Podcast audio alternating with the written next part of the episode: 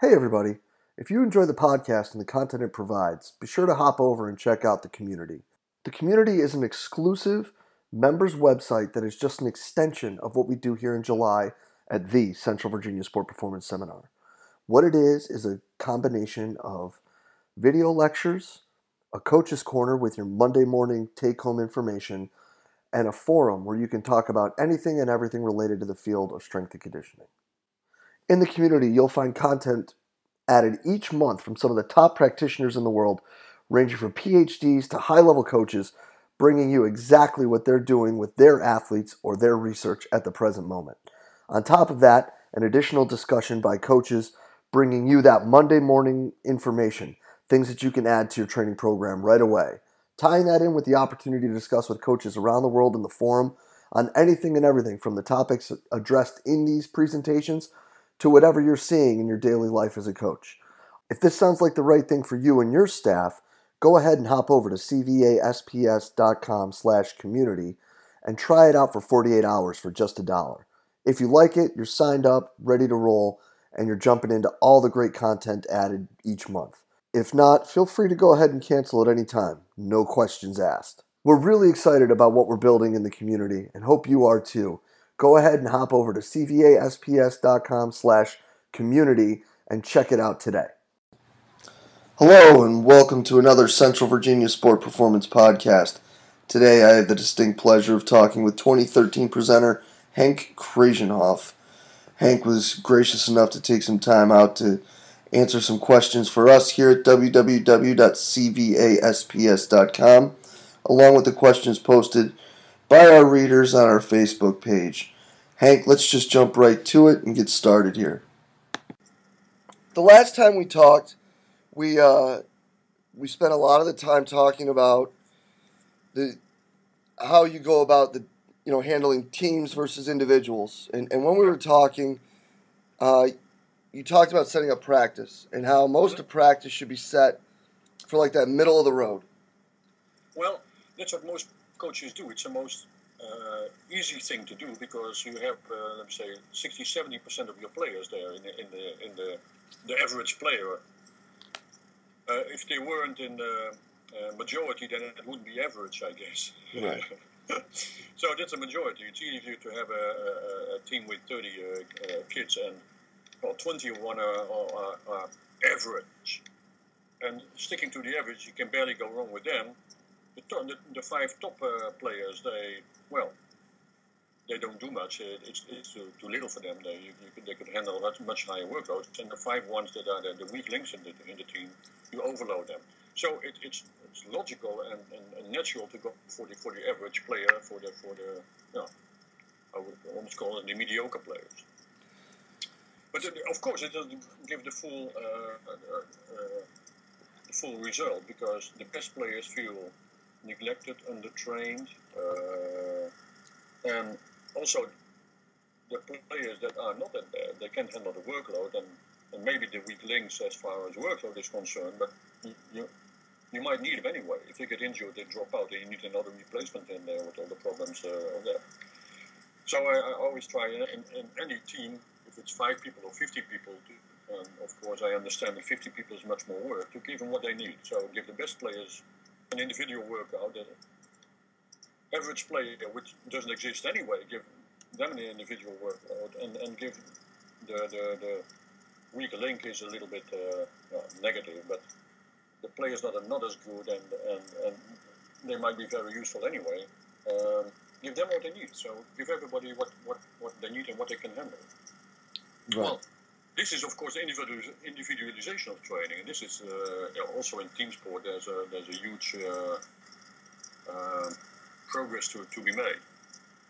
Individualization of training, and that's where the, the conditioning, of course, comes in. So then, how do you determine which would be which? You know, there may be one of your top players who may not be as fit, who may be in the, the lower end, you know, the people yeah. that are being trained at too high a level versus yep. the individuals who may be getting too little training. How do yep. you distinguish who goes to X, Y, and Z, and then how do you handle that situation? Okay, it depends a little bit on, uh, on, the, on, on, on, on the situation, the context, and the environment uh, in, in, itself, of course. But normally it's based on uh, observation, what you already know about the players. That's the most easy to know. a very strong player, physically strong in the sense of uh, lifting weights and strength. Strong in the sense of uh, having a very good endurance, uh, being able to run a lot of mileage during a game or strong uh, could be mentally strong, being able to uh, uh, to, to, to deal with stress. But that's just a rough sketch of, of it. You cannot base an individual program on that. So it mainly depends on testing, on testing, and depending on the level of sports, I understand that in American football you need a lot more maximum strength and, and, and, and speed than, for instance, in a, in a game like, well, let me say, uh, basketball or not not ignoring the fact that, that, that, speed and strength are important there as well, but not to, to the extent that it is in American football. Um, do you use gross motor skills or fine motor skills? Do you do you need it? Do you need to be very accurate uh, in there? So it depends a little bit on the, on the type of sport. But what you do is testing of the, of the predominant energy system, testing of the predominant muscle groups, testing of the predominant um, uh, uh, necessities to, to in order to perform in a sense of conditioning. And that's mainly independent of the technical, technical and, and, and technical qualities, of course. So it means doing a lot of testing. And, and uh, I, uh, last week, a friend of mine, uh, uh, a colleague of mine, visited me. He's from Ireland, Fergus Connolly. He worked with the Welsh Rugby Union, and he worked with the Liverpool soccer team. And he's consulting to lots of uh, sports. And the guy is a genius in, in, in monitoring and testing of uh, individually based monitoring and testing of, of athletes in team sports. So we discussed a lot of ideas. We basically also uh, decided to write a book together. Why not? and uh, uh, well, he refined his monitoring and testing skills to the to to I must say, the highest uh, level. Uh, it's not only gathering data. Most coaches are just gathering data and they don't know what to do with it. It's also important that you know how to interpret the data, have norms, reference values, and that you know the real secret in that is also well, I have a guy who is uh, lifting a bench press, uh, let me say, uh, only 100 pounds. Well, okay, here we go. Yeah, he's weak. He's definitely weak compared to the others. But how do you make him stronger? That's always the secret. There.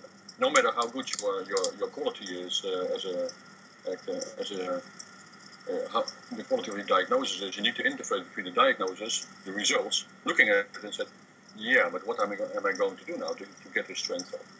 And this is the complexity of training and, and the challenge of training and the most interesting part of training, of course. It's like your Omegawave system that I use, um, you can look at the results. Uh, some things are up, some things are down. But what to do now? yeah. Everybody can push a button and, and, and get a result. You can, I can put your foot, you've broken your foot. I can put your foot in an MRI machine, push the button, I get a nice picture of it. But then, number one, I don't see a, a thing on it. I can't see if the foot is broken or not. To me, it looks all, all broken, pieces of bone there. And then I am not a doctor. I don't know what to do to repair that that that, uh, that ankle of yours. So this is the, the thing for the coach. Diagnosis is, is only the, the, the a proper diagnosis, a proper evaluation of the athlete on an individual basis, only the first part of the, of the, of the task. The second part is to fill the gap between the diagnosis, and in German they say the, the Istwert, like it is, and the Sollwert, how it means how it should be. So the well, I could say the, the is value and and, the, and the should be value. So where do you go to? And that's uh, that's the, the, the, wide open field of uh, of, uh, of, uh, of training. And it's basically unexplored territory still. Oh yeah, that's awesome. So everything that you're doing then, even with the middle of the road guys, to determine whether they're enough, not enough, too much, yeah. is going to be based on a specific battery of tests that you're going yeah. to identify for this specific sporting discipline. Yeah, absolutely. Absolutely. And then everything that you're going to do based on that battery of tests is going to be based on what they can and can't handle what they do and don't need, and where they are as opposed to where they should be. Yeah, you don't have to have a, a, a, detailed or deep knowledge of the sport because I don't. In, nor in field hockey, nor in ice hockey, nor in tennis, nor in, well, basically in any of the sports that I work with as a conditioning coach or as a consultant. Rugby, I don't have a deep understanding of rugby, leave alone, uh, let me say, the rules of rugby, the, the very deep rules of rugby. I don't understand. But it's unnecessary. you just look at it. You can find some data in some books. Some colleagues have uh, gathered data over a lot of time. You talk to me, you have an idea what the what the uh, uh, physical qualities here that uh, are that, that a player in that kind of sports need. You don't need to be an astrophysicist in order to figure that out. I think. That's awesome. So that's that's very very simple. I think. Right. And that just goes back to the idea that we talked about last time, where no matter what, all the, the rules and theories and laws of biomechanics and physics and, and physiology, they're universal. Yeah. So when you know, our, our, saying in our high school soccer team when I was growing up in upstate New York, yeah. um, it, it, kind of resonated with me and it, it's, it's stuck even more into how I handle athletes now and that's do what the game demands. Yeah. You know, and it's it's it was kind of our our, our motto because I mean you know football is so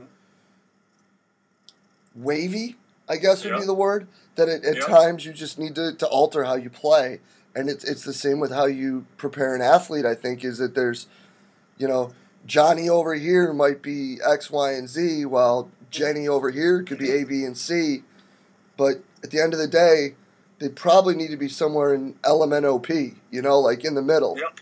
And yep. it's uh, that's oh. neat. Yep. That's neat. When you're here, I might have to actually sit down and, and just be like, let's go over all these tests because uh, let's let's see what what you're picking up on that we're missing. Yeah. Um, for, for instance, I have an example there. Um, what is important that you make the right analysis of the sport. So do what the sport demands. But there's a lot of discussion what the sport demands for instance, uh, coming from sprints, we have different schools of sprints uh, in, in, the past. We had the, the Russian school of sprinting, which said, well, maximum strength is very important for sprinters. We had the Italian school of sprinting, which said, well, um, speed endurance is very important uh, for sprinters, like Pietro Mennea, the Mennea school, the Vittori's company. We had the German school of sprinting, said, well, it's all drills and skills which, which are very uh, important. Uh, uh, let's say if you have a you look in the books uh, and you can be confused. You look at 400 meter and you want to know which energy systems should I train. Then you look at the Mathews and Fox uh, or any any book about physiology, and you say, well, 100 meter is mainly anaerobically. Yeah, okay, that 95% anaerobically and only 5% aerobically. Then we go to the 3 yeah, it's 95% aerobically and maybe 5% aerobic, uh, anaerobically. But when you come to the middle, like 400 meters or 800 meters, the mixture between aerobic and anaerobic, well, if you look at different books, you get different numbers. Because some books will tell you that the 400 meter is mainly an anaerobic event, 70% anaerobic and 30% aerobic. Another book will tell you it's 50 50, another book will tell you it's 40 60. So that's a shocker if you think that you will uh, make a training program based on those numbers. So you ask yourself, should I do more anaerobic work based on the 70-30 anaerobic? Or should I do more aerobic work based on the 40-60 aerobic work? So where does confusion come from? It, it depends, for, for, instance, how fast you are running the 400 meters. So if you make an analysis on people uh, like you and me, not even running, but jogging the 400 meters in one minute, it might be more aerobically because the oxygen has more time to get into our system, to our muscles if we have a runner 40, 43, 44 seconds, the oxygen doesn't, not all the oxygen that is, that is uh, needed, and you use more oxygen anyway when you run that fast, gets into its place. So that might be, based on that analysis, it might be much more of an anaerobic uh, uh, event.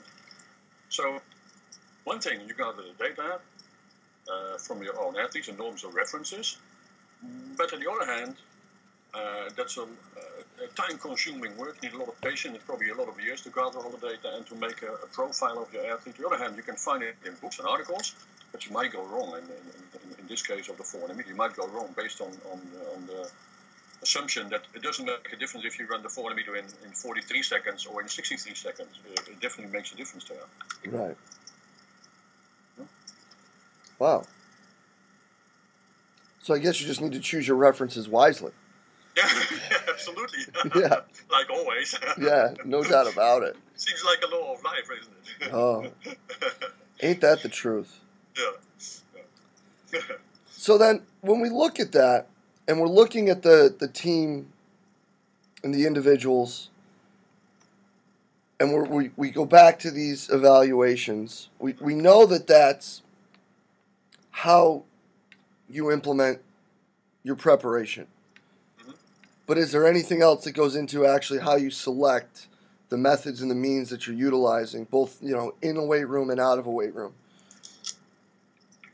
Well, look at, at what has been uh, uh, uh, done in the past, and, and, and all of you. Just look around to your colleagues and, and see how much their, their programs uh, differ from yours. Uh, in Holland, at least, we have uh, let's say the national hockey team or the Olympic hockey team uh, uh, for the men, field hockey I'm talking about. Mm.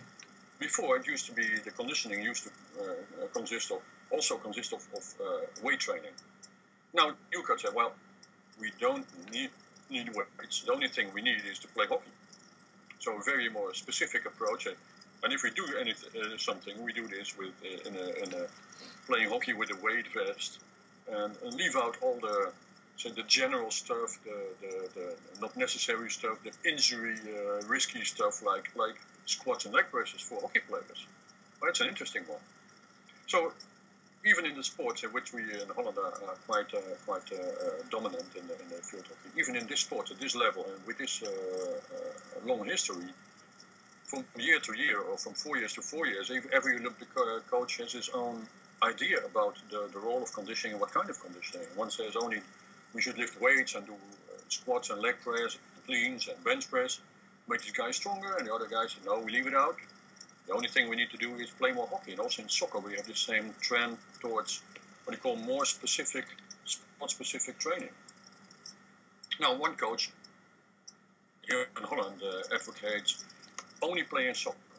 Only playing soccer, five against five, five minutes, and then a couple of minutes rest, and five against five, and a couple of minutes rest, and again five against five, and then as you get better and better, you uh, six or seven sets of five, playing five against five for five six minutes. So it gives us all we, you need. It gives us endurance. It gives us technical and uh, uh, and, and uh, tactical qualities. It gives us speed, the speed that is needed, and it gives us strength, the strength that we need. We don't need to lift weights. We only that's well, getting pretty popular in Holland right now. So much more specific approach. So you can only uh, there are ideas that you can only uh, uh, improve very specific qualities by practicing that very specific quality in itself. Hmm. I think there's a serious limitation there. There are many serious limitations there. I totally disagree with that, but yeah, the five v fives is interesting to me. That's, yeah, yeah as a conditioning. You know, I can yeah. see it as technical technical uh, uh, drills and skills. Yeah, fine. But as a way of conditioning, yeah, I believe that for endurance, if you are untrained, it will you can go a long way. I don't think it will increase your running speed or acceleration. Mm-hmm. don't for sure. I, I, I know it doesn't increase your, your strength at all. Yeah.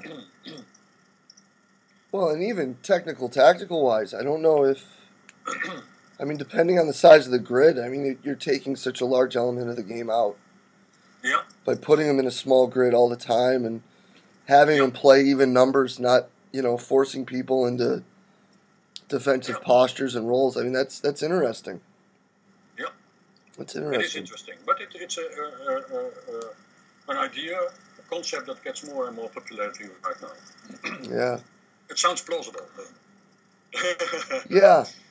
Um, you need leg press at 200 kilograms, you need to kick the ball. So why should I do the leg press? Right. Because you have a transfer of leg press, thing you do in leg press, to the ball, and where transfer is loss of transfer as well. You have losses uh, from every step in transfer. You got losses. So, yeah, how much of the leg press is is uh, transferred into uh, kicking a ball more miles per hour or kilometers per hour? Uh, good question. Good question. But I doubt if just kicking balls is a solution. No, I, I agree. I agree. Um, so then when, we're, when we look, we also talked about um, the power output of 90%. Yeah. And, and that kind of being uh, like your, your sort of rule, if we want to call it that, when we're looking at developing power in an athlete. yeah. Um, other than the technology that you talked about, um, how else do you monitor this? You know, do you do everything with that system? Jumps, sprints, throws, lifting. Um, no, it's just only basically only lifting. okay, Well, the sprint speak for itself. Uh, you, in, in the power output is uh, is uh, a means to an end, and the end is uh, running faster. In sprinters, it's uh, running faster, not just generating power. Uh, it's, it's running faster in a very specific uh, uh, movement, of course. It's different than the power output of a weightlifter, or Mhm. leave alone the power output of a power lifter, because it's very low. That's a kind of a, a mistake. It's one of the few sports in which power barely plays a role. Because it doesn't matter if you come up uh, from a, a very deep squat in, uh, in, in, in, in two seconds or in 20 seconds. So the velocity of the bar doesn't play a role. So powerlifting is a, is a, a wrong term for the event. And um, no, uh, you in sprints you always look for the quality. The same concept applies to sprints. I prefer if people run for the blocks or standing start or flying runs, take time or electronic timing, then I prefer to have four good runs and four good runs, followed by six less good runs or less fast runs. So stick to the four, it doesn't really matter. Right, I want to see four fast ones and not four fast ones, and then because fatigue, central nervous fatigue, or whatever, uh, the speed is uh, it's uh, coming down. I don't need those because then I'm training in endurance and not speed anymore.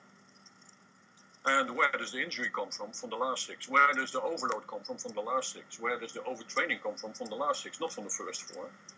right, So in this way, I avoid uh, uh, injuries and overload. The body remembers best what it did last. yes, That's a biological law. So um, if you do four good runs, it will remember number four as being a, one that felt very good, that one was very fast. It will remember that one. If you cover that up with six runs which are less fast, or, you have to, you're struggling, or you're tightening up uh, during running, you will remember this uh, the best. So the body will adapt to the, to the bad runs uh, uh, rather than the good runs. So it applies to power training, absolutely. But it applies to speed training or everything that demands quality, and power training as well. Uh, power training and speed training. Of course, not to endurance training. If you run 10 times 300, then you want people to be tired that, and, and, and, and uh, have a good uh, running technique in the last uh, uh, as well. So you fight the fatigue, but that's part of the of the of the demand of the of the event. If you're a 400 meter runner, or 800 meter runner, or 200 meter runner. So basically, it's just a matter of looking and evaluating what they're doing, and Yeah. as soon as things start to break down, you're done. Yeah. Yeah. Unless, unless once again you're training for endurance. So that would be for endurance. That's what you, that's what you want. You want to uh, induce fatigue and continue uh, uh, uh, uh, moving, be running or lifting despite that fatigue. So that if we were to say there's an the use of exception to that rule. slow twitch fibers? So if, oh, okay. So if we were to say there's an exception to the rule, we would say that if, when you're training fatigue, this rule really does not apply. Or when you're training endurance, excuse me, this rule does not apply. But when we're training for movement quality and we're training for power output and speed, then this is the rule Yeah. to apply. Yeah, yeah, absolutely, very well. Yeah. Very well. Now, we also talked about fiber typing. Yeah. Does that have anything to do with this rule as well? And if so, how do you determine that? Well, the, the first thing we did, uh, I can show you a picture. We, we I spent a lot of time and a lot of years uh, looking at uh, muscle fiber typing. Is it relevant? Is it uh, significant? Is it reliable? Is it uh, is it repeatable? Is it reproducible? Yeah, it is. And um, so we took biopsies, biopsies from athletes. I have the whole procedure uh, on, uh, from, from pictures. You can see what, what happens during a biopsy. Also, the result of the biopsies with different colorings of the uh, mitochondrial enzymes, the glycogen, the fat, uh, and also the uh, ATPase and different pH. Um, so you can even see the at the, at the colored biopsy uh, picture, you can see it yourself, but is fast and slow twitch. We also looked at uh, hypertrophy factors and uh, atrophy factors. normal is this size, hypertrophy factor is like this, and atrophy factor if the, well, atrophied because of uh, disuse of uh, muscles, for instance, or a disease. So there's always factors we took to, into account. You have to make muscle biopsies, which is a little bit limiting because of the costs and the, and the of infection. People have to stick their fingers in the little wound, and, but it, it's really have to. It's, it's, not a. It's an invasive uh, uh, procedure. It's absolutely true, but well, it's as invasive as filling a tooth. So that's about it. But I know for a large scale, for a whole team, for 50 guys, that's a little bit uh, difficult right there. So we use the Bosco uh, jump mat. And Carmelo Bosco in the past uh, used to uh, do the jumps and the biopsy, the jumps and the biopsy, the jumps and the biopsy. Found a very good relation between amount of fast twitch uh, fiber type, uh, fast twitch fibers, the percentage fast twitch fibers, and the height of the jump. Well, nothing new. Yeah, because James Counsilman, James Counsilman found it uh, probably 10 years before, just by simple jump and reach. So if you jump and reach was very high, you would spin through and you'd have a, oh. Well, if the jump reach was uh, low, you are more of, an, of, a, of a long distance swimmer. So this is, has been known for a long, long time. There's nothing new here. But what are you going to do with this? So we use the jump mat to make a very good estimation between uh, fiber type and uh, and, uh, and, uh, and uh, jump height, and well, you can um, base your training on that that uh, that, that, that, that result. Makes a difference if you have a 80% fast twitch fiber and 20% slow twitch with all the subtypes, uh, type 2B, type 2A, type 2C, type 1A or 1B. Um, then we take a second biopsy after a year, and you can see if the changes are going into the right direction. We have a long-term evaluation. So that's what we did in the past, in 1986, 87. That's hard. Yeah. A long way, uh, long way. There's another guy. Sorry. Go ahead. Go ahead. There's another guy who did a lot of work in that. It's uh, of course no, it's uh, Carmelo Bosco himself who did the testing in Italy, and uh, Josef Tihanyi from uh, from uh, Budapest, from Hungary. And in that same time frame, 1986 to 1990, he did a lot of work uh, on this as well. A training program based on the individual fiber type. But strange enough, it was not translated into English. I think it only is in uh, Hungarian language and in German. Oh. and uh, only the abstract uh, of the journal is in uh, is in English.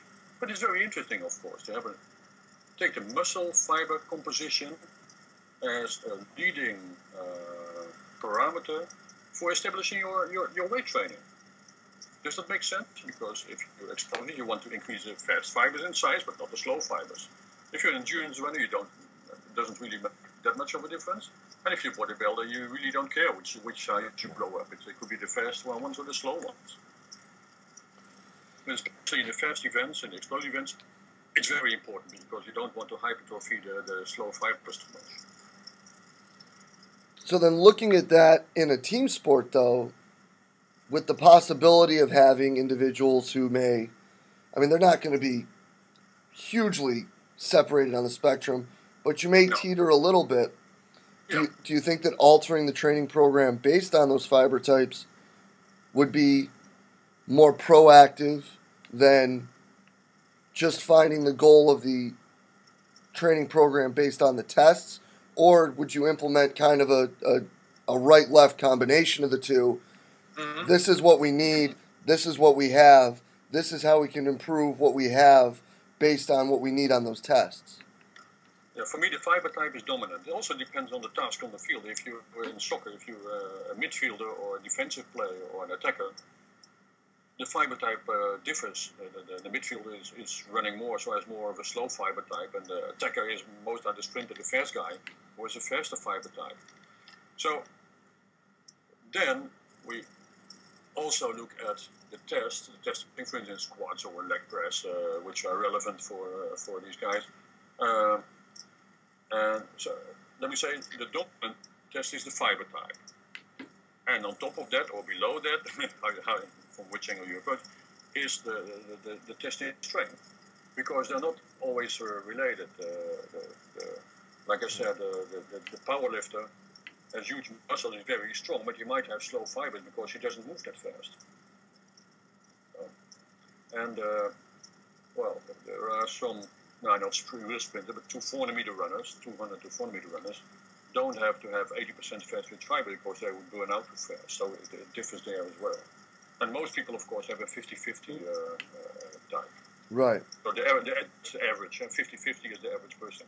And we're talking vastus lateralis here, not the, the uh, deltoid or whatever. Vastus lateralis is a, is a marker muscle for all ways of uh, uh, uh, movement for running, swimming, cycling, speed skating, and basically anything. That's great. That's awesome. That's, that's... I have a lot of data. I have a lot of data on that. It's more than it's, it's sometimes difficult to express myself in, in, in verbally in an abstract way.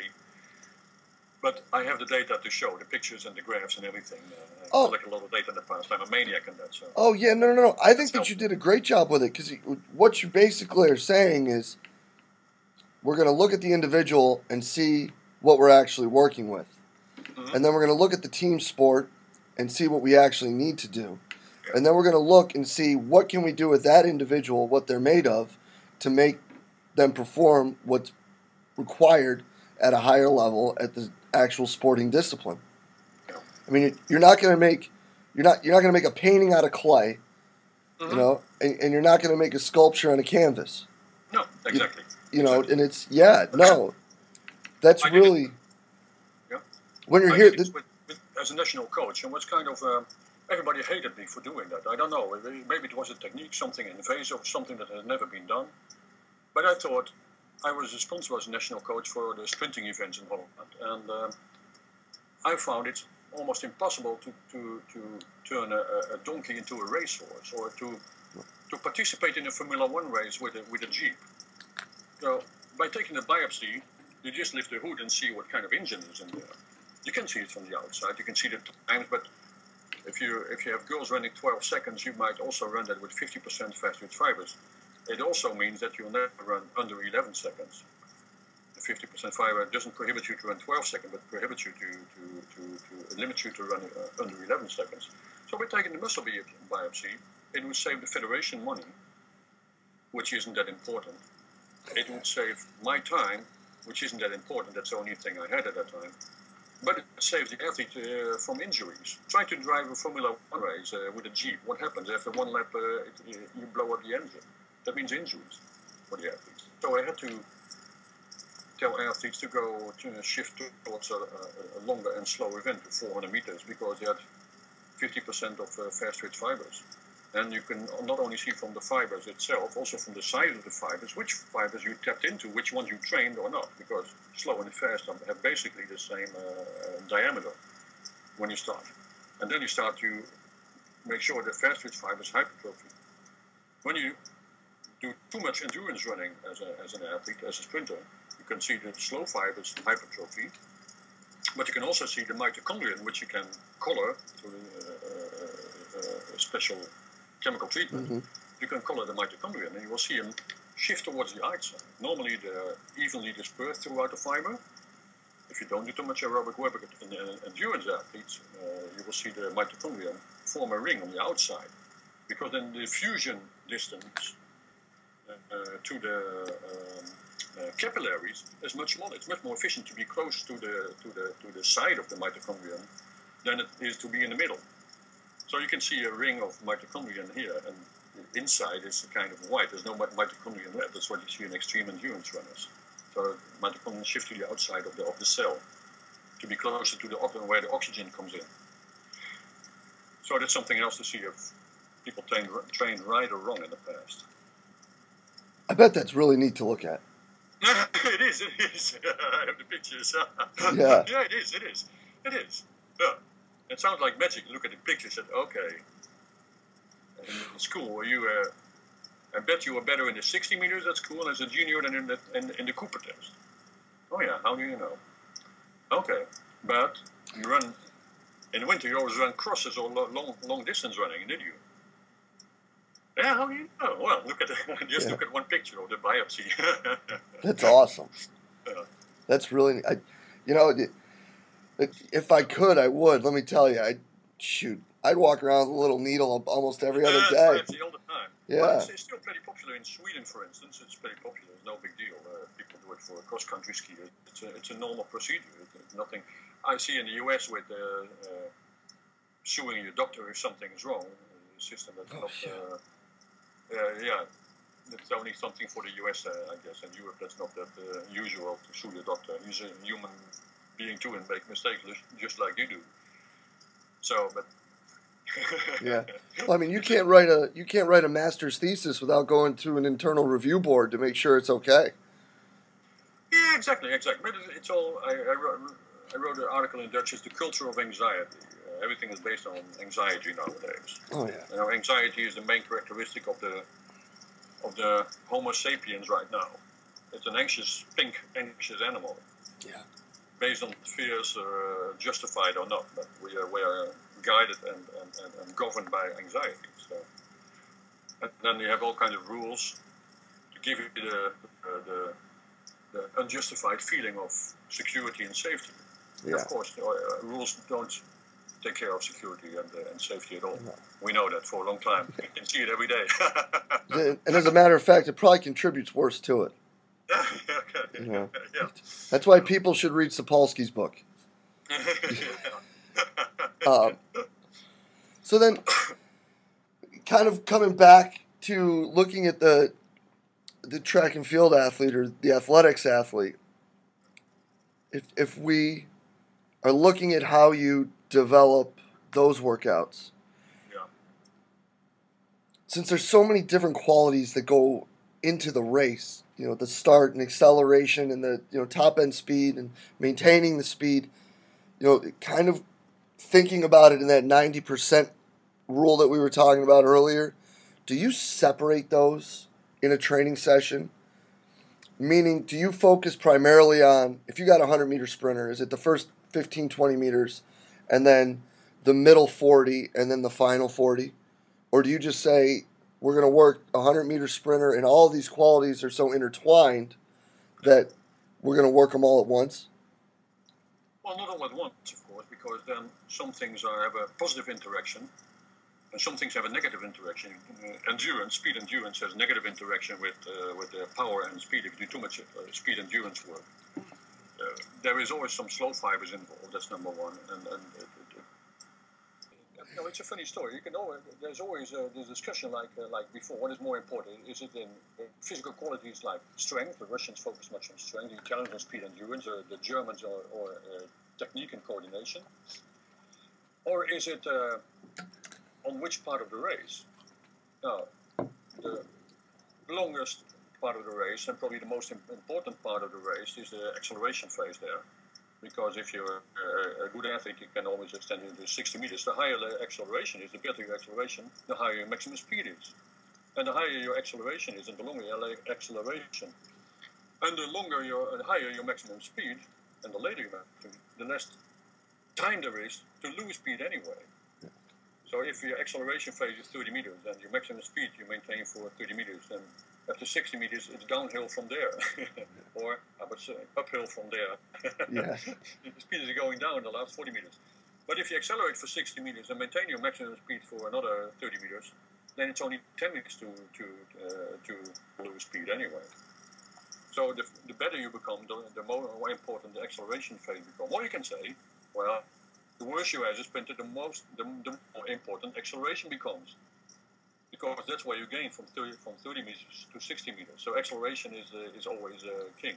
It sets you up for a high maximum speed, and both set you up for uh, having less uh, dealing with fatigue and, uh, and with uh, speed endurance. But the funny thing is, uh, look at reaction time. Reaction time. So, yeah, well, reaction time. How much difference does it make? But if you look at the, at the tape, if you look at the finish, then you see races are won and lost in, in hundreds or two hundreds of seconds. And it might be that you already lost them at the reaction, uh, uh, before you made the first step out of the blocks. So uh, 180 milliseconds or 140, uh, 140 milliseconds, it's uh, 400 of a second. So if your reaction time is uh, 1800 of, uh, of 180 milliseconds, you might have lost the race.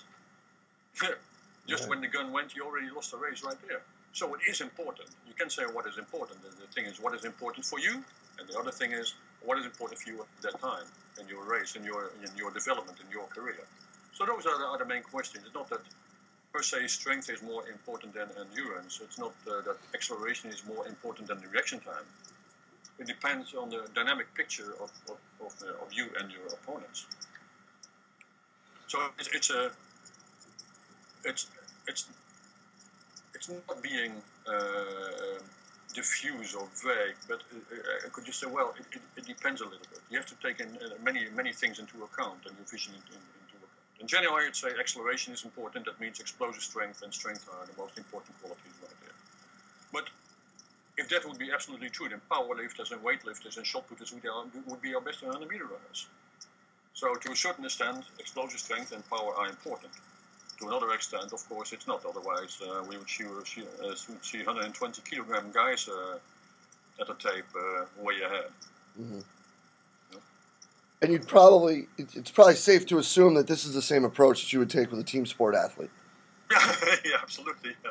There is no difference. The only thing is you do it all together. The only difference is, is uh, of course, the, the, the group's dynamics and the, and, the, and the attitude. There's the, you know, the Ringelmann effect. I always use that for team sports. Uh, the Ringelmann effect. Uh, it's like uh, the more people are involved in the task, the less the individual contribution is to the task.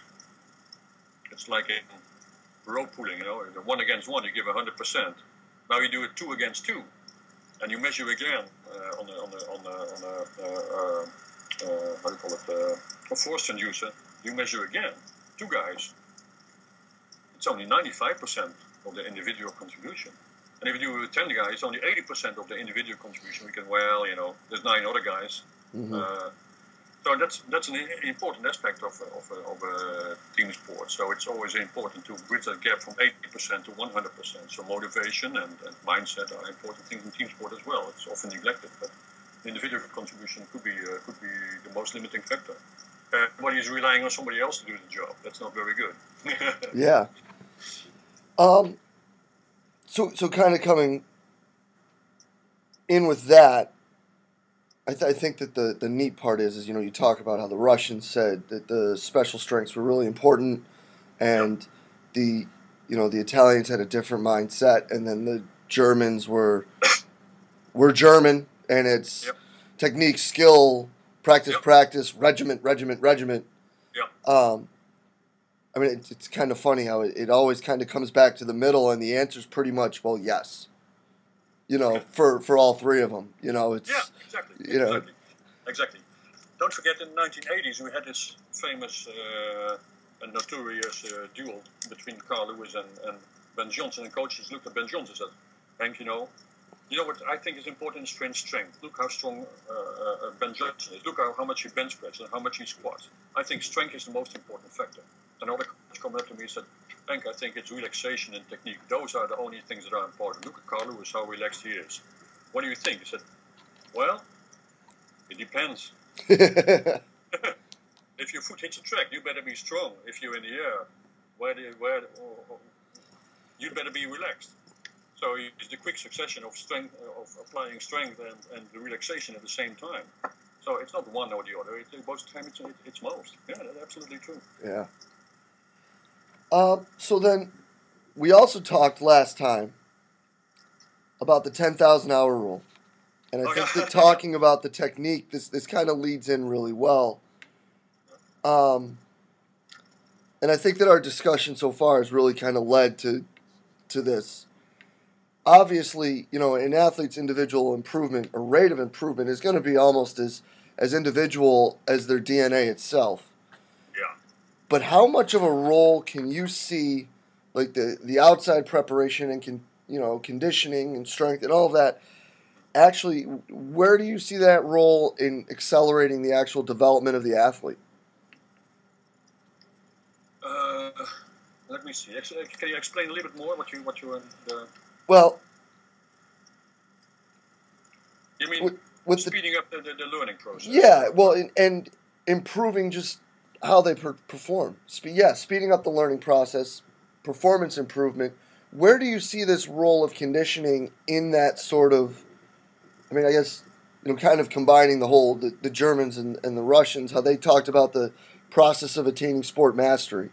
Where do you see kind of the, the general and then the, the specialized training ideas away from the actual technical tactical work? How, how big of a role do you see that playing? And where do you see that role being most important? Well, another factor comes into play that's the mental aspect of, of uh, training and coaching as well. Um, don't forget, we need successes. We need a little squirt of dopamine in our brains to say, yes, this felt good, this is okay, I won that competition. It increases dopamine as a, as a reward. It increases testosterone if you win. It decreases testosterone and increases cortisol when you lose. So the, the mental aspect of even the mental aspect of conditioning is, is I think very important. And um, you, it's very hard to, to just work, work, work very hard without any sign of progress. Even testing might be a reward. So you know they worked hard, and they say, okay, today we're going to do a time trial or we do a test to show them there's progress, that their work paid off. Even if it's indirectly just in a test or a time trial, not in a competition, that is very important. So you're always given the feeling of being successful, of making headway, of, of, of, of, of going forward, and just as uh, uh, stepping on the place and not knowing where to go. And uh, did I improve? So it's also important to combine all those things once in a while uh, uh, together. It's important as a shot putter that you do uh, well in the bench press, but you're still curious what you will do in the shot put in itself. You know that you uh, gained uh, 40 pounds in the bench press is interesting, but it might not necessarily uh, mean that you throw the shot much much further. And um, it's the environment you create as a coach uh, uh, as, as well. That's what separates, I think, uh, the, the, excellence in, in the coaches like uh, uh, John Wooden or uh, well, mention mention all the coaches, especially in, in team sport. That creates an environment of, of fruitful work, of success, and create the necessary conditions for it in, in, in, all aspects. It sounds a little bit esoteric, but it, it, it's definitely not. Definitely not. If you're always rough and tough and and and and and and, uh, and, uh, uh, and giving negative feedback uh, to your athletes, it doesn't really help. So you have to give them that little bit of, of uh, success once in a while. Yeah, the horse wants a little candy once in a while. You know, uh, that, that, that's an important one. And you can reach that by testing or time trials or um, well, stimulating stimulating that. It's not uh, it's not magic, but it's still magic because everybody knows, but few people do it. And this is my main problem in sports. A lot of coaches uh, uh, know a lot of things. The only thing is they forget to apply it to themselves. And everybody says, yeah, yeah, of course we, we know it. Uh, of course, no, it speaks for itself. When you see what they do, look at their behavior, observe them, it's not what they're doing. They're doing something else than they think they are doing. This is their blind spot most of the time. So it seems very obvious, but in, in, in, real practice, in real life, it's not very obvious. right. No, it's like everybody eats eats well. But are, are you eating? Uh, how's your? Oh no, we eat, always eat fresh vegetables and fresh fruits. And well, where are the people with the wrong diet then? With a bad diet? I never encountered athletes with that are eating terrible. Never. Where are they? They do not seem to exist because everybody thinks they are eating well. It's a blind spot we have for ourselves, and coaches do the same thing, of course and said, well, know, I'm so careful with my athletes. Uh, I seldom have injuries. I said, okay, hey, where's uh, this guy? Oh, he's just coming back from a surgery. oh, is he? Oh no, they all at a physio because uh, they have a little bit of problem with their Achilles tendon. So that's uh, contrary to what they said before. They're taking good care of their athletes and they seldom encounter injuries. You know, when you look at the hard data, there it is. yeah. Well, so then let's talk about with, with your. But you can, you can ask another question if you want to about this. Yeah. Um, you, you want another. You have another. You have another question or have another answer. We not. yeah. No. Don't take a shit. So I, I like that though. That's that's really that's really that wasn't the direction I was going, but that's that's interesting. Is understanding that. You know, as you said, the horse likes candy, but I'd, I'd even almost say it like, you can dangle the carrot in front of the horse for only so long before the thing better eat it. Exactly. You know? exactly. Exactly. That's the right expression. Um, But looking at, like you said with the, the Dutch hockey team right now, all they're doing, or they have done, or, or different coaches have said, it's all about we need to play hockey, hockey, hockey. That's how we're going to get better. Yeah.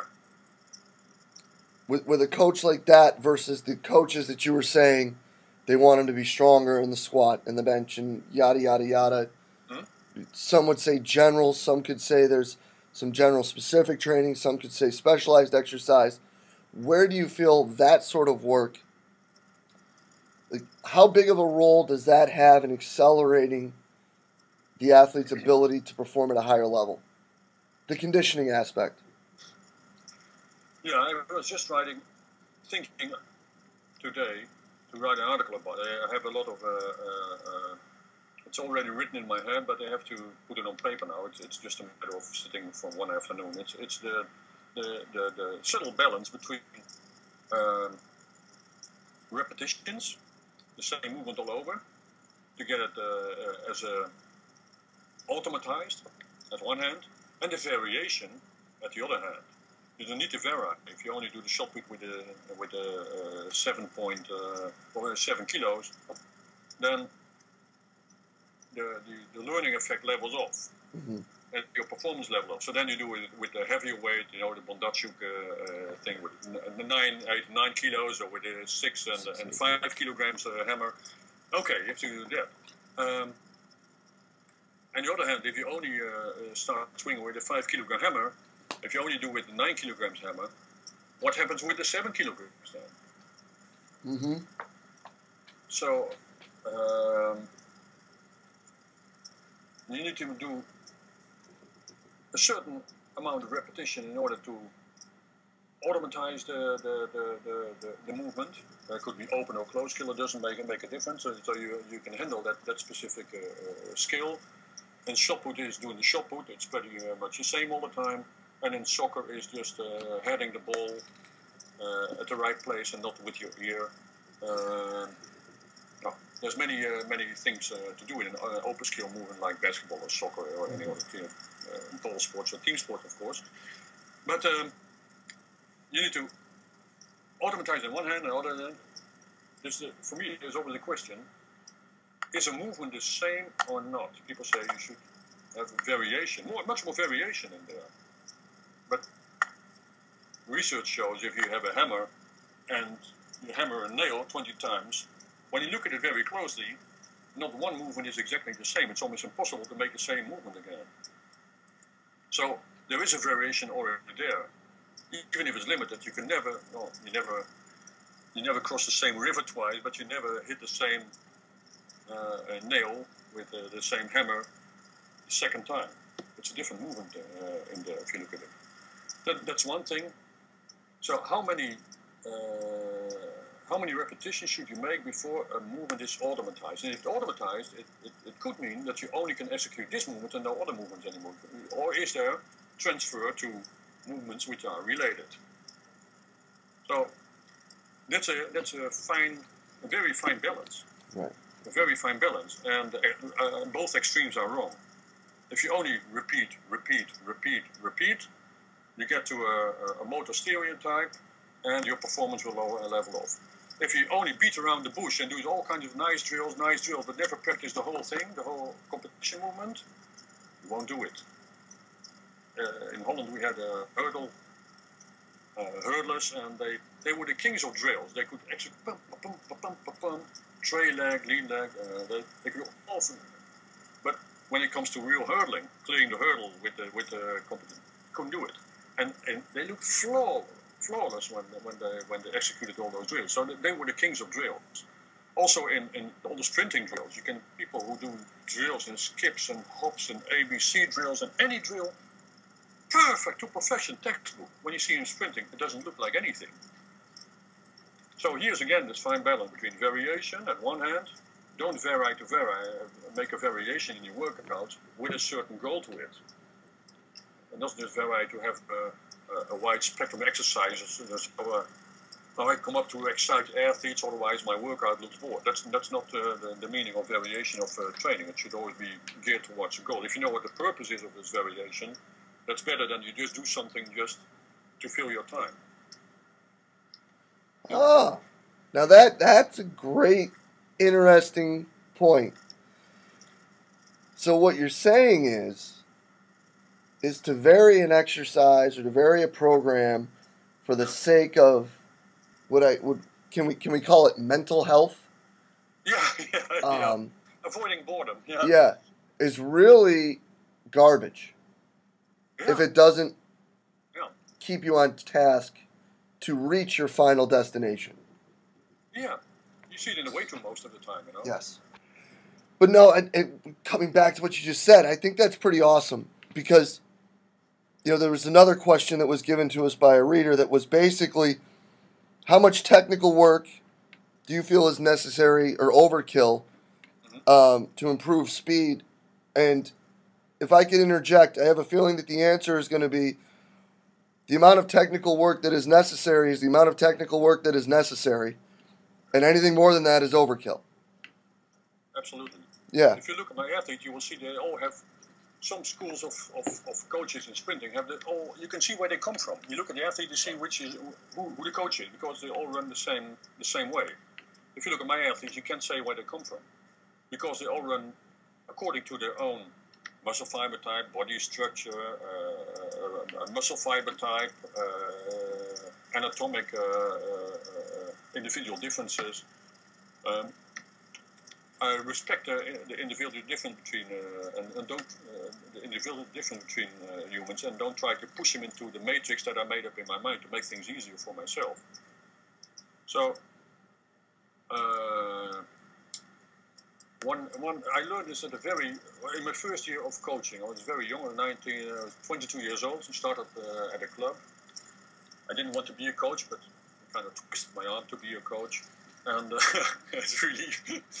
And there was a, a, a, young kid, and he was a triple jumper, and he was always walking, you see, so like toes out, toes out, toes out. And every drill that he did was toes out, toes out. But in the triple jump, you go from this foot to this foot, take off in, in, in, this direction.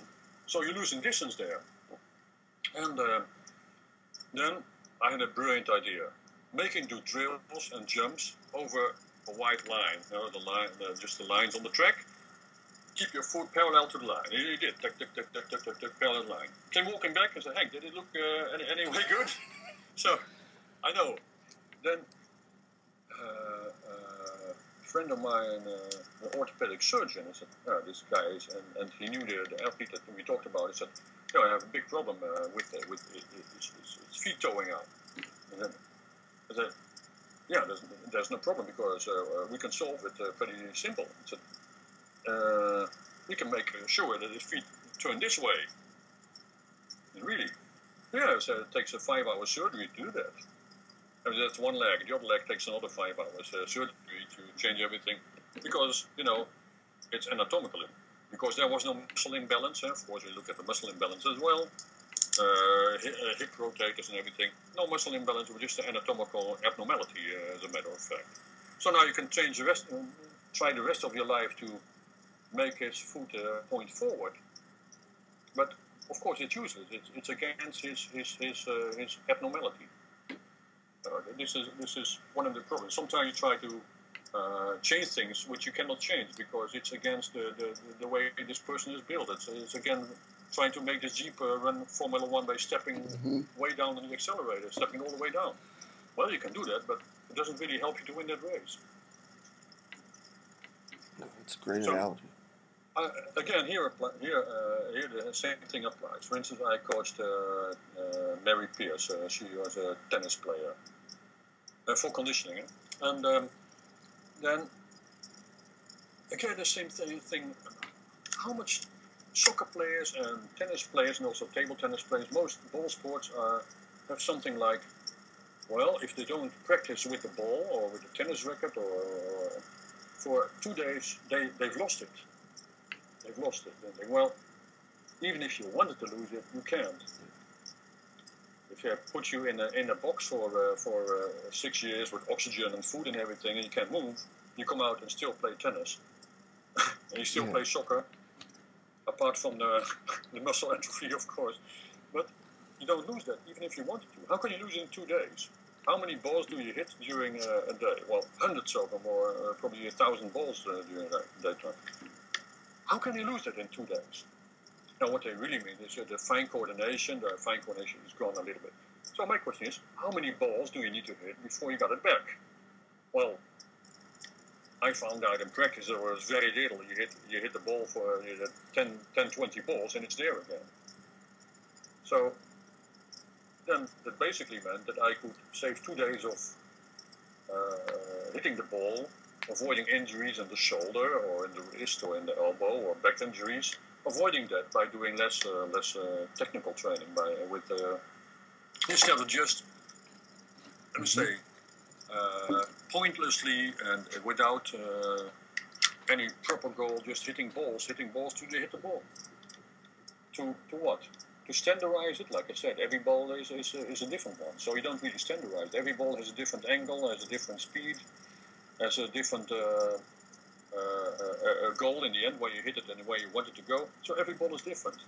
So you don't really standardize things or, or, or automatize uh, things in, in, in it's just uh, the, an, an idea Right. just in their mind that they, it's, it's again based on anxiety. Like like I said, I was I, I was I was a high jumper. I was a high jumper. I only jumped two meters, uh, but uh, at least I tried. And then one day I started, based on the books of uh, of, of Verkhoshansky at that time, uh, 1976, 77. I started to lift weights. We discovered weight training, and um, then I started to squats. And then I thought, well, squats, yeah, that's good, but you also need the glutes, uh, exercise, and calf muscles, because they'll take off uh, uh, plantar extension. Okay. But then you do the abdominal exercises, that's four.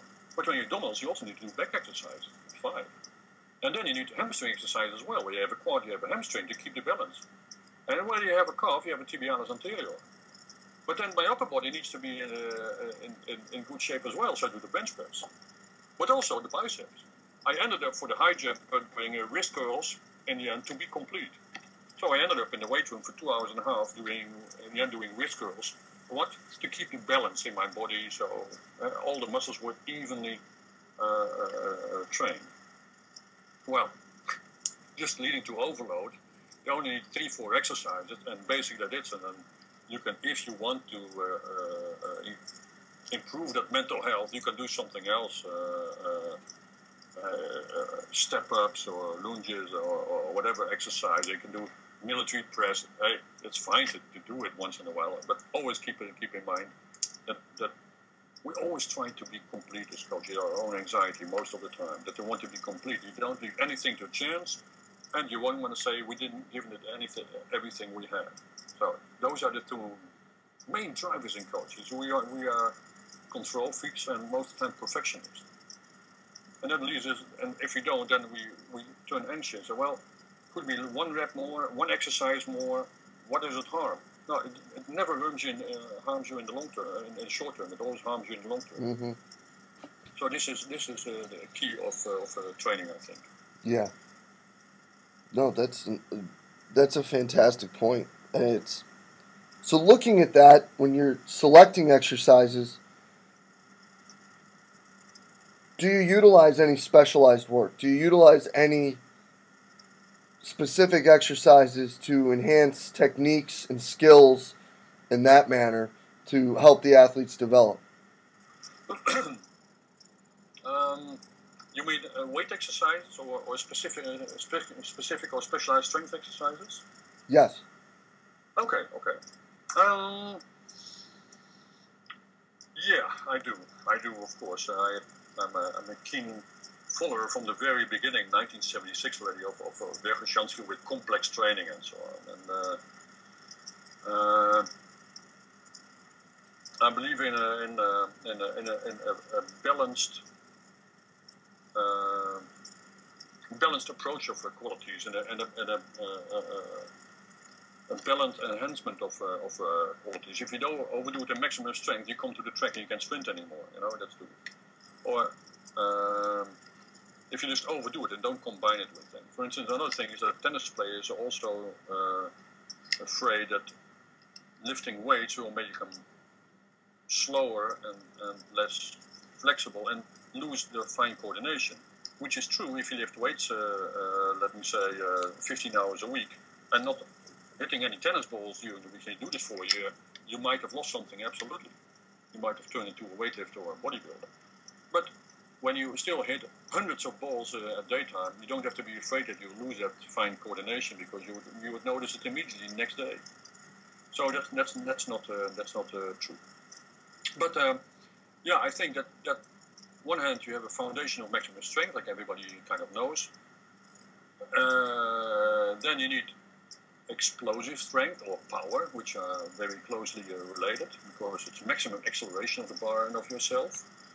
Um, and then still you need to have that one step of transfer from uh, from this uh, explosive strength to a more uh, let's say specific movement like jumping like bounding. So you start with squats then you do the hurdle bounding then you do the bounding the horizontal bounding and then you get into the blocks. But that's average. That's average because think about it, we used to do this this complex training according to Verkhoshansky. That is a kind of a complex. And then you repeat it again, one set of squats, one set of hurdling, one set of bounding, and then starting. And then again, and then you repeat it, it's called it, that's original complex uh, training. And um, But if you have fast twitch fibers, and here comes the fiber type into play very nicely. If you have fast twitch fibers, and first you do squats, or for heavy squats are around uh, 90 percent of your one RM, or you do power squats. It doesn't matter. What do you want to do? You want to basically tap into the fast fibers. By tapping into the fast fibers, you need to recruit them. Then you do the bounding over hurdles, two leg bounding over hurdles. What fiber types you use? Fast fibers. Then you do the bounding, horizontal bounding. For instance, 10 jumps for maximum distance, uh, 30, 31 meters or 35 meters. What do you use? Fast fibers. By the time you get it to the blocks, fast fibers run out of fuel. Mm-hmm. so I noticed for people with lots of fast fibers, the complex training didn't work. Because by the time you get to the core of the of what you really want to improve, you already on the way on the way there you already burnt the fast twitch fibers. they run out of fuel. so the complex training mainly works for uh, uh, for people with fast fibers. We just first do starts and then the weightlifting after for this reason.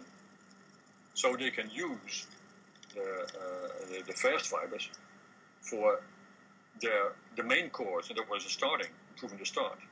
And then the weightlifting you can do after for the fast fibers that are left.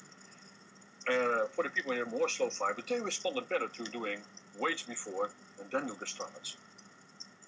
So that was an interesting uh, observation, uh, but you know what? I didn't do any scientific research on it. I only have uh, basic research to to uh, to support this. Why not?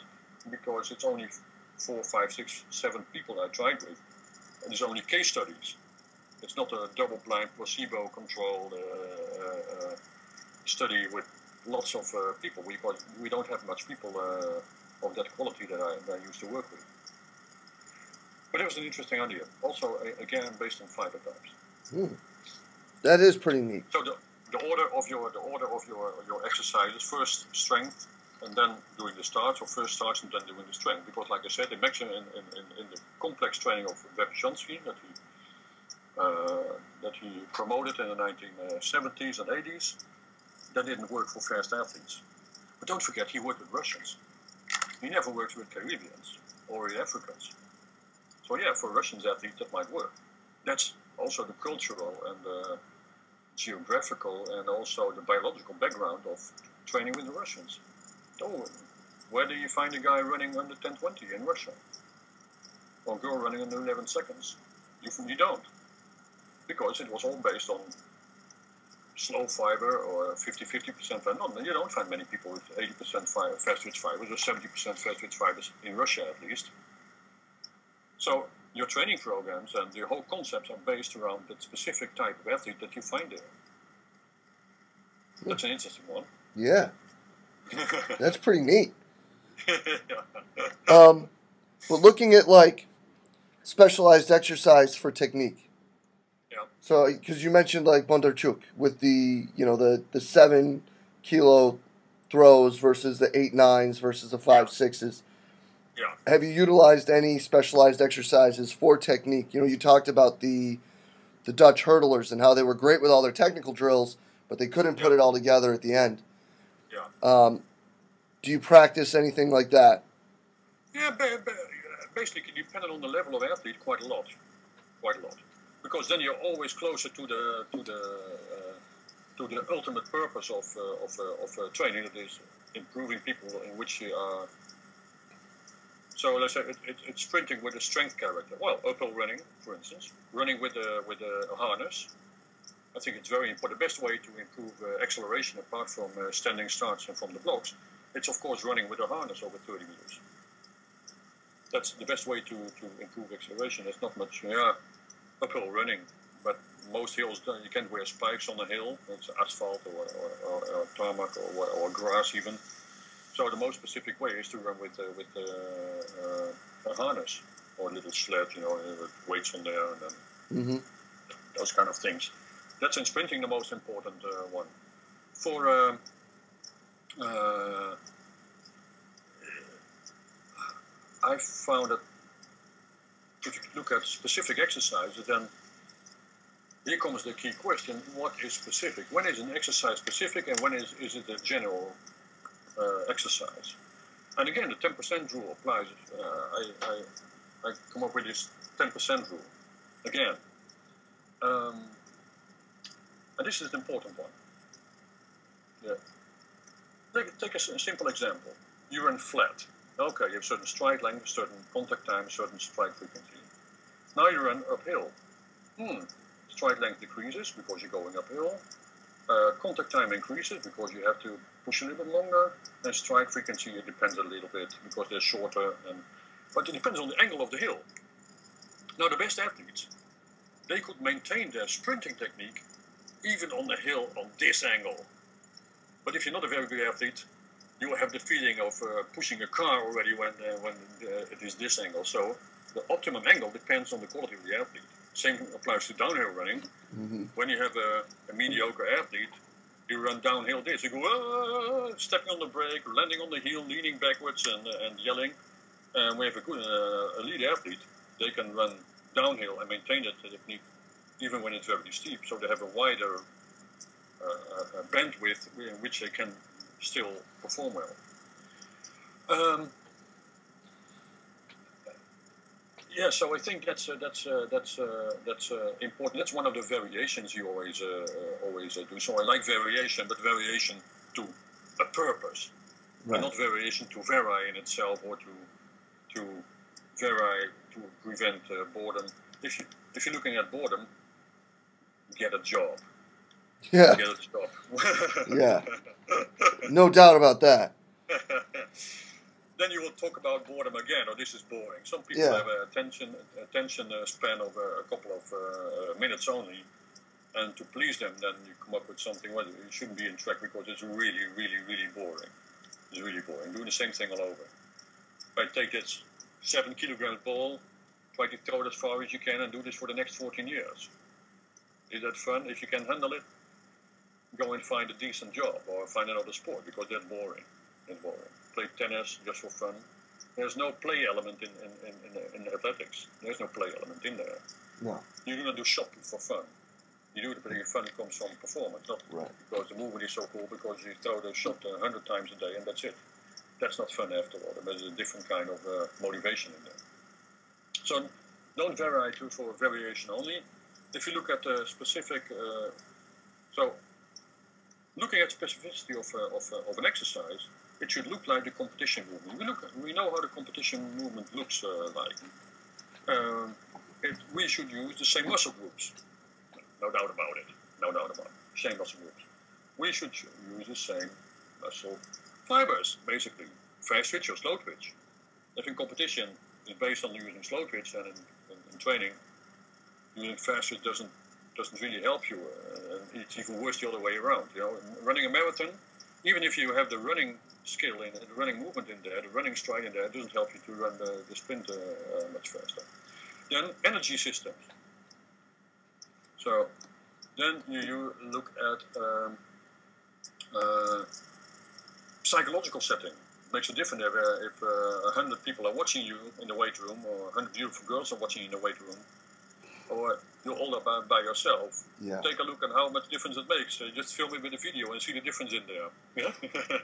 Yeah. That's funny because I'll tell you what, Yeah. that Yeah. couldn't be more the truth. I had a triple jumpers uh, bounding upstairs, and uh, well, come on, guys, competition. Oh, come bum bum bum, and then the girls of the national gymnastics team they came and said, "Ah, look at these Boing, guys, boing, boing. Believe it or not, they they jump much much better than they did before. So Imagine that. yeah. we all know it, but that means that means specificity is uh, you look at the dynamics. For instance, contact time is an important uh, dynamics. If you the, the, the harness or the sledge is way too heavy, your contact time increases, and it's better to go in, uh, to the weight to the weight room and lift squats. If the, the hill is too steep, hmm contact everything changes. It doesn't look like sprinting. Go if you want to be strong, have uh, too much of a, of, a, of a strength component in there. Go and lift weights to, to uh, uh, cleans or, or, or squats or leg presses, because it doesn't look like sprinting anymore. That, that's it. So you look at the, the, the, the force uh, time characteristics, uh, you look at uh, angular velocity, you look at the biodynamic parameters that you does this ask yourself, does it look like shot put, does it look like tennis, does it look like javelin, does it look like sprinting? If it doesn't, well, forget about it. So what I also did in the past was taking contact times of bounding, horizontal bounding for speed. Well, the contact time is way longer. Even if you do the fastest bounding, the contact time is still much longer than in sprinting. So it might help you in acceleration phase where the contact time is still longer than for maximum speed. Or some people uh, uh, they advocate uh, fast bounding for maximum speed. It's not. It's, it's just stupid. It's just too slow. Yeah. yeah? Even if it looks like uh, very fast, you think, wow, he was fast, and wow, he was fast bounding, man. It just isn't. It just isn't. And that might apply to most jumps. Most jumps, the contact time is what you're learning to apply force in the longer time that you don't have while in competition. So you make make things easy on people, you know. And, Yeah. Basically, gave them time to think. It's not, but you gave them too much time. Right. What about breaking down parts of the movement and strengthening those? Well, you, you break them down. That's fine. You have to build them up again. Right. You have to make uh, can make people very strong in some phases of a, of a movement, but then you make sure that they are strong in all phases of the movement. Otherwise, you get a kind of a, uh, a weak link in the in the kinetic chain. So that's that's Right. yeah, you do this, this kind of, uh, of imitation exercises, uh, where you uh, a certain part of the movement you think. Don't forget that strength is uh, most strength exercises are uh, angle dependent as well. Isometric training is angle dependent, so you use uh, isometric training in 90 degrees, very good. But it doesn't mean you're getting stronger in uh, in, uh, in 30 degrees or in uh, 180 degrees. So it's angular dependent on the angle which you train. It's also dependent on the velocity. Uh, strength training is also to a certain extent velocity dependent. So it depends on which velocity you train. That's why isokinetic training most of the time is, is too slow. It's to 300, 400 degrees uh, per second. Well, sprinting and uh, uh, long jump takeoff are between 900 and 1100 uh, degrees per second. So even if it looks fast to you, or it's fast called fast isokinetic, it's three times as slow as you as, as executed in your competition movement. So again, the, fa- the fast isokinetics might be fast for us, but, uh, a doctor in sports medicine, but slow for a coach. Right. but I'm assuming it would safe it would be safe to say that breaking down different aspects. So say I mean like Verkhoshansky in his his work always had that that knee drive movement with the kettlebell. Dr. Yessis talks about it with active cords, you know, the pawing action of running that Yeah.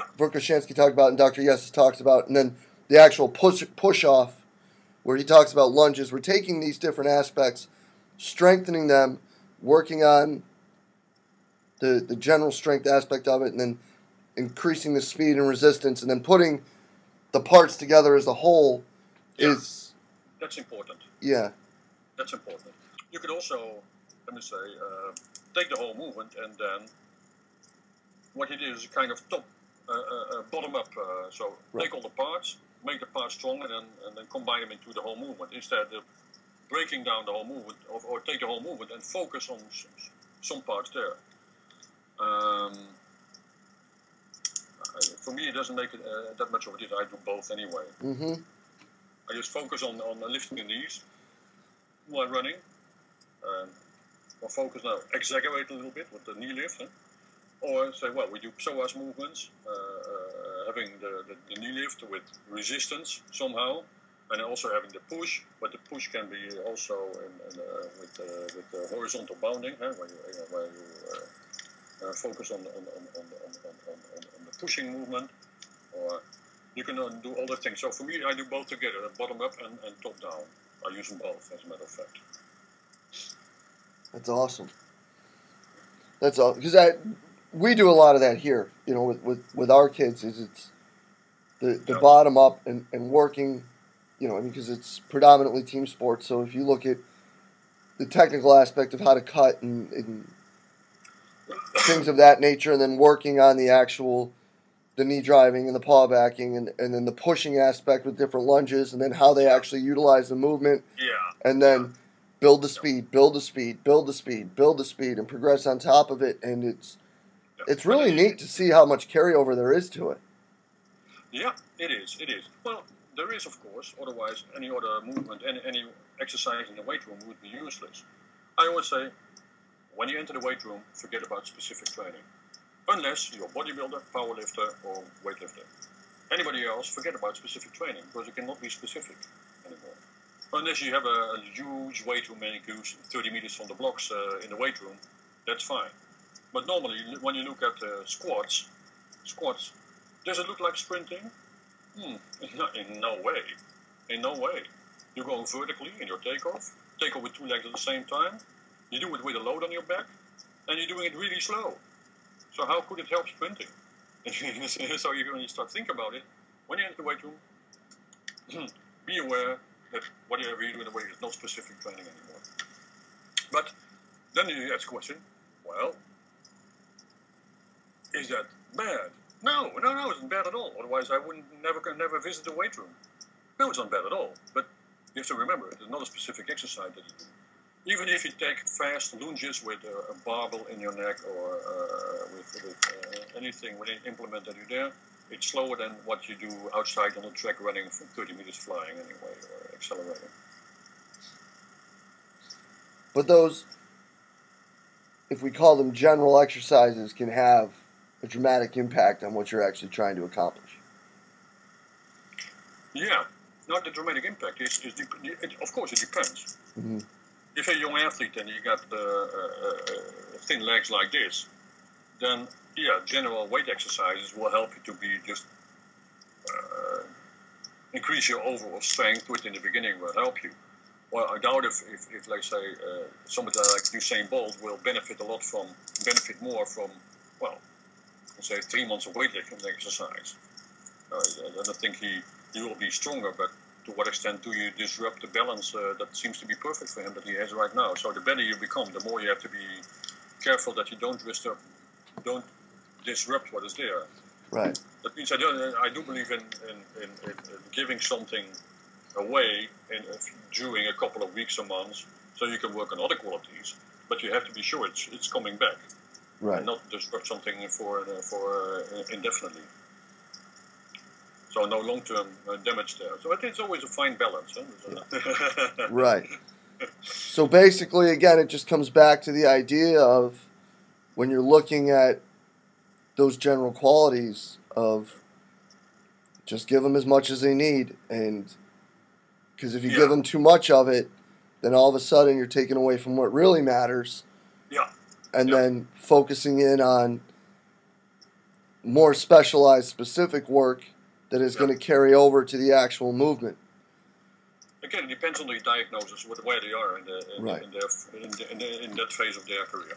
If you only general exercise to make them strong, coach will make them strong. You make them strong and strong and strong. And what a disappointment! They don't run faster. They don't. Uh, the the, the, the uh, basketball doesn't become much better. Even if they are stronger now, they look like very fit athletes. But it was just general fitness, which is great. But it doesn't add to their specific uh, skills. You cannot apply it to what they do in, in competition.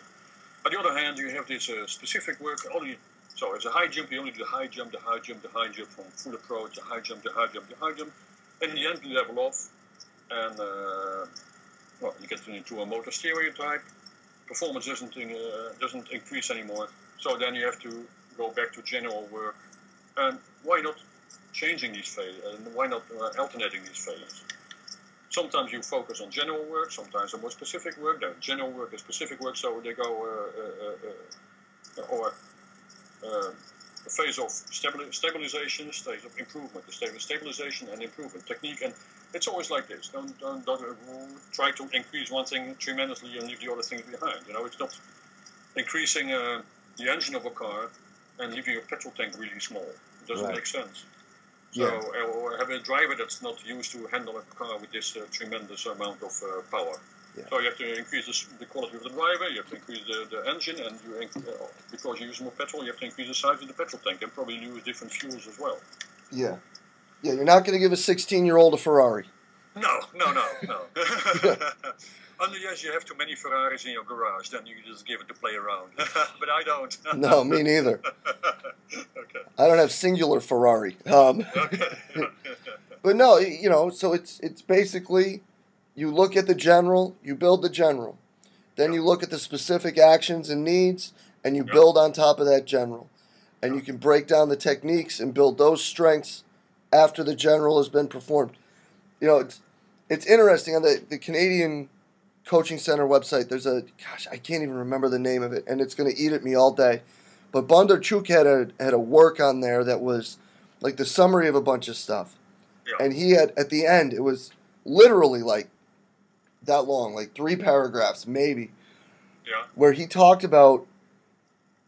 He looked at a, a longitudinal study where it Yeah. was Group X did 80 20, 80% general, 20% specific, and then Yeah. vice versa. And the, the ability to increase performance using specialized and specific exercises Yeah. was almost 50% greater. Yeah. Um, and that's, you know, that kind of drives a lot of what I do looking, you know, because really in the in the weight room when we look at the sports that I work with, it's I'm not going to really be able to improve a kid's swim stroke. hmm I'm not really going to be able to improve the technique of a kid's jump shot. Exactly.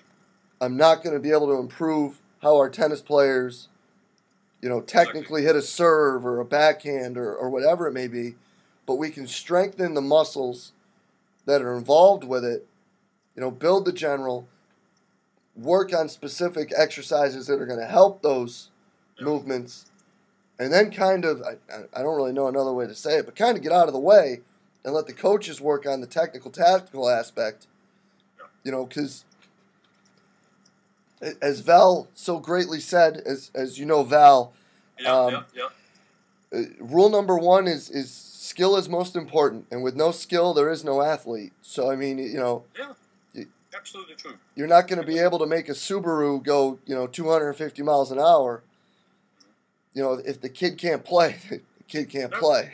you know, No, absolutely true. Absolutely true. You see uh, kids who can barely uh, sitting in the starting block like like like this with crossed arms, and they want to do all kind of bounding and harness running and everything, all kind of uh, uh, what do you say, sophisticated drills and exercises with kids who can barely hold a, uh, a tennis racket uh, straight, can barely hit a ball and do all kind of uh, super maximum uh, things. It, it's a yeah, again, it's anxiety with the coaches uh, sometimes. Yeah. So, keep it yeah. keep it simple, stupid, right? Yeah, absolutely, absolutely. That's true. That's true. You see the most complex training programs where, in the end, it doesn't really matter how complex or how simple it is. You're, you're on the outcome of the, of the training, uh, not how many factors you take into account and how complicated you make it. So I give a lecture sometimes, and people say, "Wow, a lot of variables. How does your workout uh, look like?" They give a workout. That's simple. Yeah, but where does it conflict with what I've said before? It never conflicts with what I've said before. Just keep it simple. It doesn't mean I do uh, in the weight room and go with uh, 25 different exercises uh, in one day. The next day, uh, another 25 exercises. That's not what I said. Know, that's not what I, I said before. So yeah, it, it is complex, and that's why you have to keep it as, as simple as possible. Otherwise, you go overboard. If you follow your complexity, you would be training uh, 20 hours a day just to, to fulfill all the variables in there and to touch into all of them. So you go into the in, uh, what do you cook for dinner? Okay, we eat uh, Chinese uh, today. I thought so, but why not a pizza in there, or French food, or why not uh, pancakes? And you know, all this together doesn't mix very well. And that's right. Right. So when you cook food, you cook one meal. You don't cook French and Chinese and Japanese and uh, and, uh, and and all these different styles uh, in this in the same dinner. You don't do that, and that's what most people uh, do. They, they, cook, uh, they want oh, uh, afraid a little bit of this and a little bit of that and a little bit of that, and in the end, it doesn't taste like anything. Right. Yeah. We, I, I gave a talk and I, I put kind of my thought process on a continuum and, and said that you know the, the specific stuff is what really matters and the Mhm. goal is to basically find things on a continuum that are going to lead you from from this general directly to this specific Yeah. and even if it's something as general as a squat Yeah. walking uphill for Yeah. general conditioning Yeah. if, if, it, if it leads you to this specific continuum, then it's a general specific exercise. You know, and even if, you know, in the early part with a developing athlete, you have them in the weight room doing, you know, the 20, 25 exercises just because they're so weak that they need to work elbow extension, elbow flexion, wrist flexion, wrist extension, Mhm. back extension, you know, spinal flexion extension, hip extension and flexion in all four means. And, you know, that if it puts you on that continuum to develop this kid into the proper uh, direction, I guess is the word, Yeah. Yeah. then then you're on the right track. But if you're just going to say, I've got a 12 year old kid and we're going to do some really neat overspeed work and all these crazy different exercises, and there's no reason to where you're going for your end result. If you're jumping past all of that, you're just a detriment to the poor kid. Yeah. You know, and it's Very good. yeah, Very good. it's something that I think a lot of coaches, especially over here, miss the boat on because they want to do so so much of the you know the the, the cool stuff Yeah. Exactly. you know Exactly. That's it. that it That's it. Yeah. they take more into account. They're so worried about what looks cool and what's going to entertain these kids, and it's they're not. New, new trend uh, or work Yeah. with kettlebells. You have no, they buy a kettlebell, kind of kettlebell. Why? Because somebody uh, said so, or this Yeah, was something new. You know, follow, you only follow the latest trend, and then after one year, no world record. Okay, forget about the trend. There's a new, always a new trend coming up. Basically, from fitness.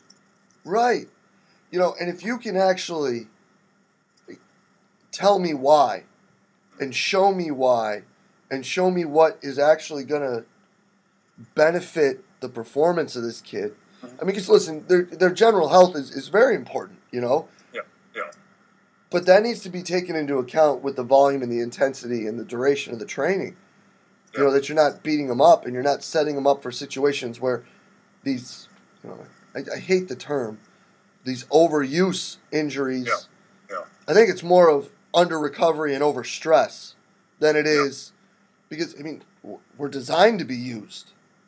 You know what I mean? Like our, bodies are designed to be used, but if you just constantly, Yeah. you know it, and you don't allow them to recover, and these kids stay stuck in these sympathetic states because a training obviously is not their primary, you know, thing to do with their time. They're 18 to 22 year old Mm-hmm. kids, you know, so they're they're stressed out because of it.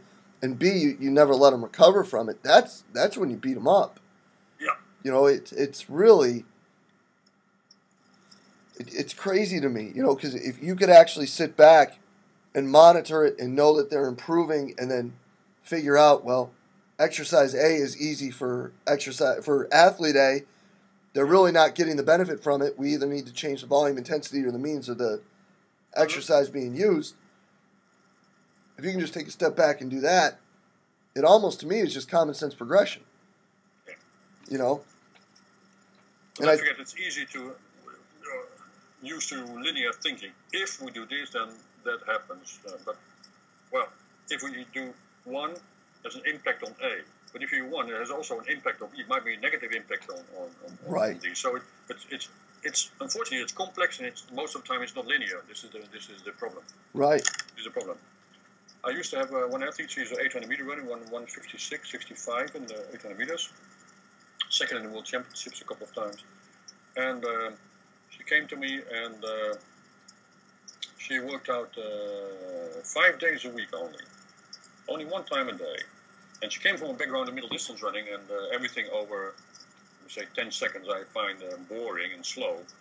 So for the first time uh, training an 800 meter runner was kind of new to me, and she came from a background of working out seven days a week, twice a day, and then two hours, two hours and a half. But I'm a sprint coach, so I worked out five times a week, and um, well, one hour and a half, but on higher intensity and only quality.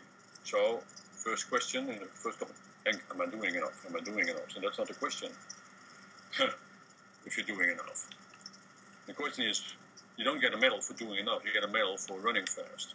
Let's make sure she run fast. And after a couple of months, she won her first medal in the World Indoor Championship, first medal ever in a personal best. And said, "You think you you running? You, you doing enough now?" Yeah. Okay. Okay. Okay. she sort of joke a bit. But then she asked me, Henk, should I train? I train five times a week and two days off.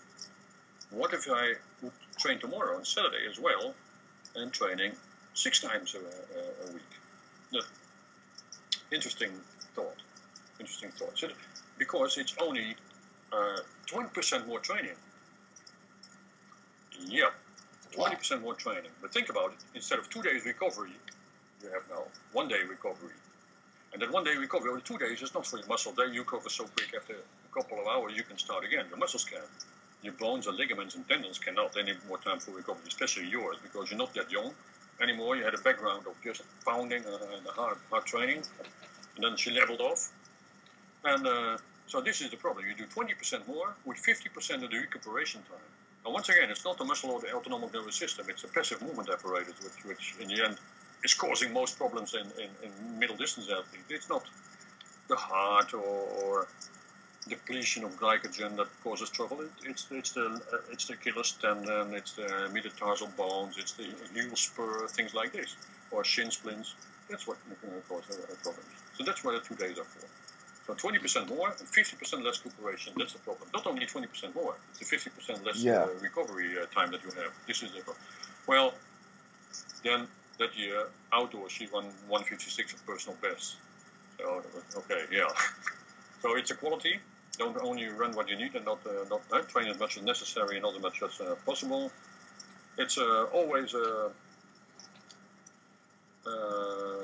do everything with a with a goal or with a purpose, and don't don't write things down thoughtlessly. And then in the end, when people ask you, "Why did you do this?" And, well, I did it because well, the body is great at making up stories afterwards, but isn't as good at making uh, uh, stories before. So afterwards, yeah, I did it because da, da, da, da, da, da. no, no, you have a you have a clear goal what you want.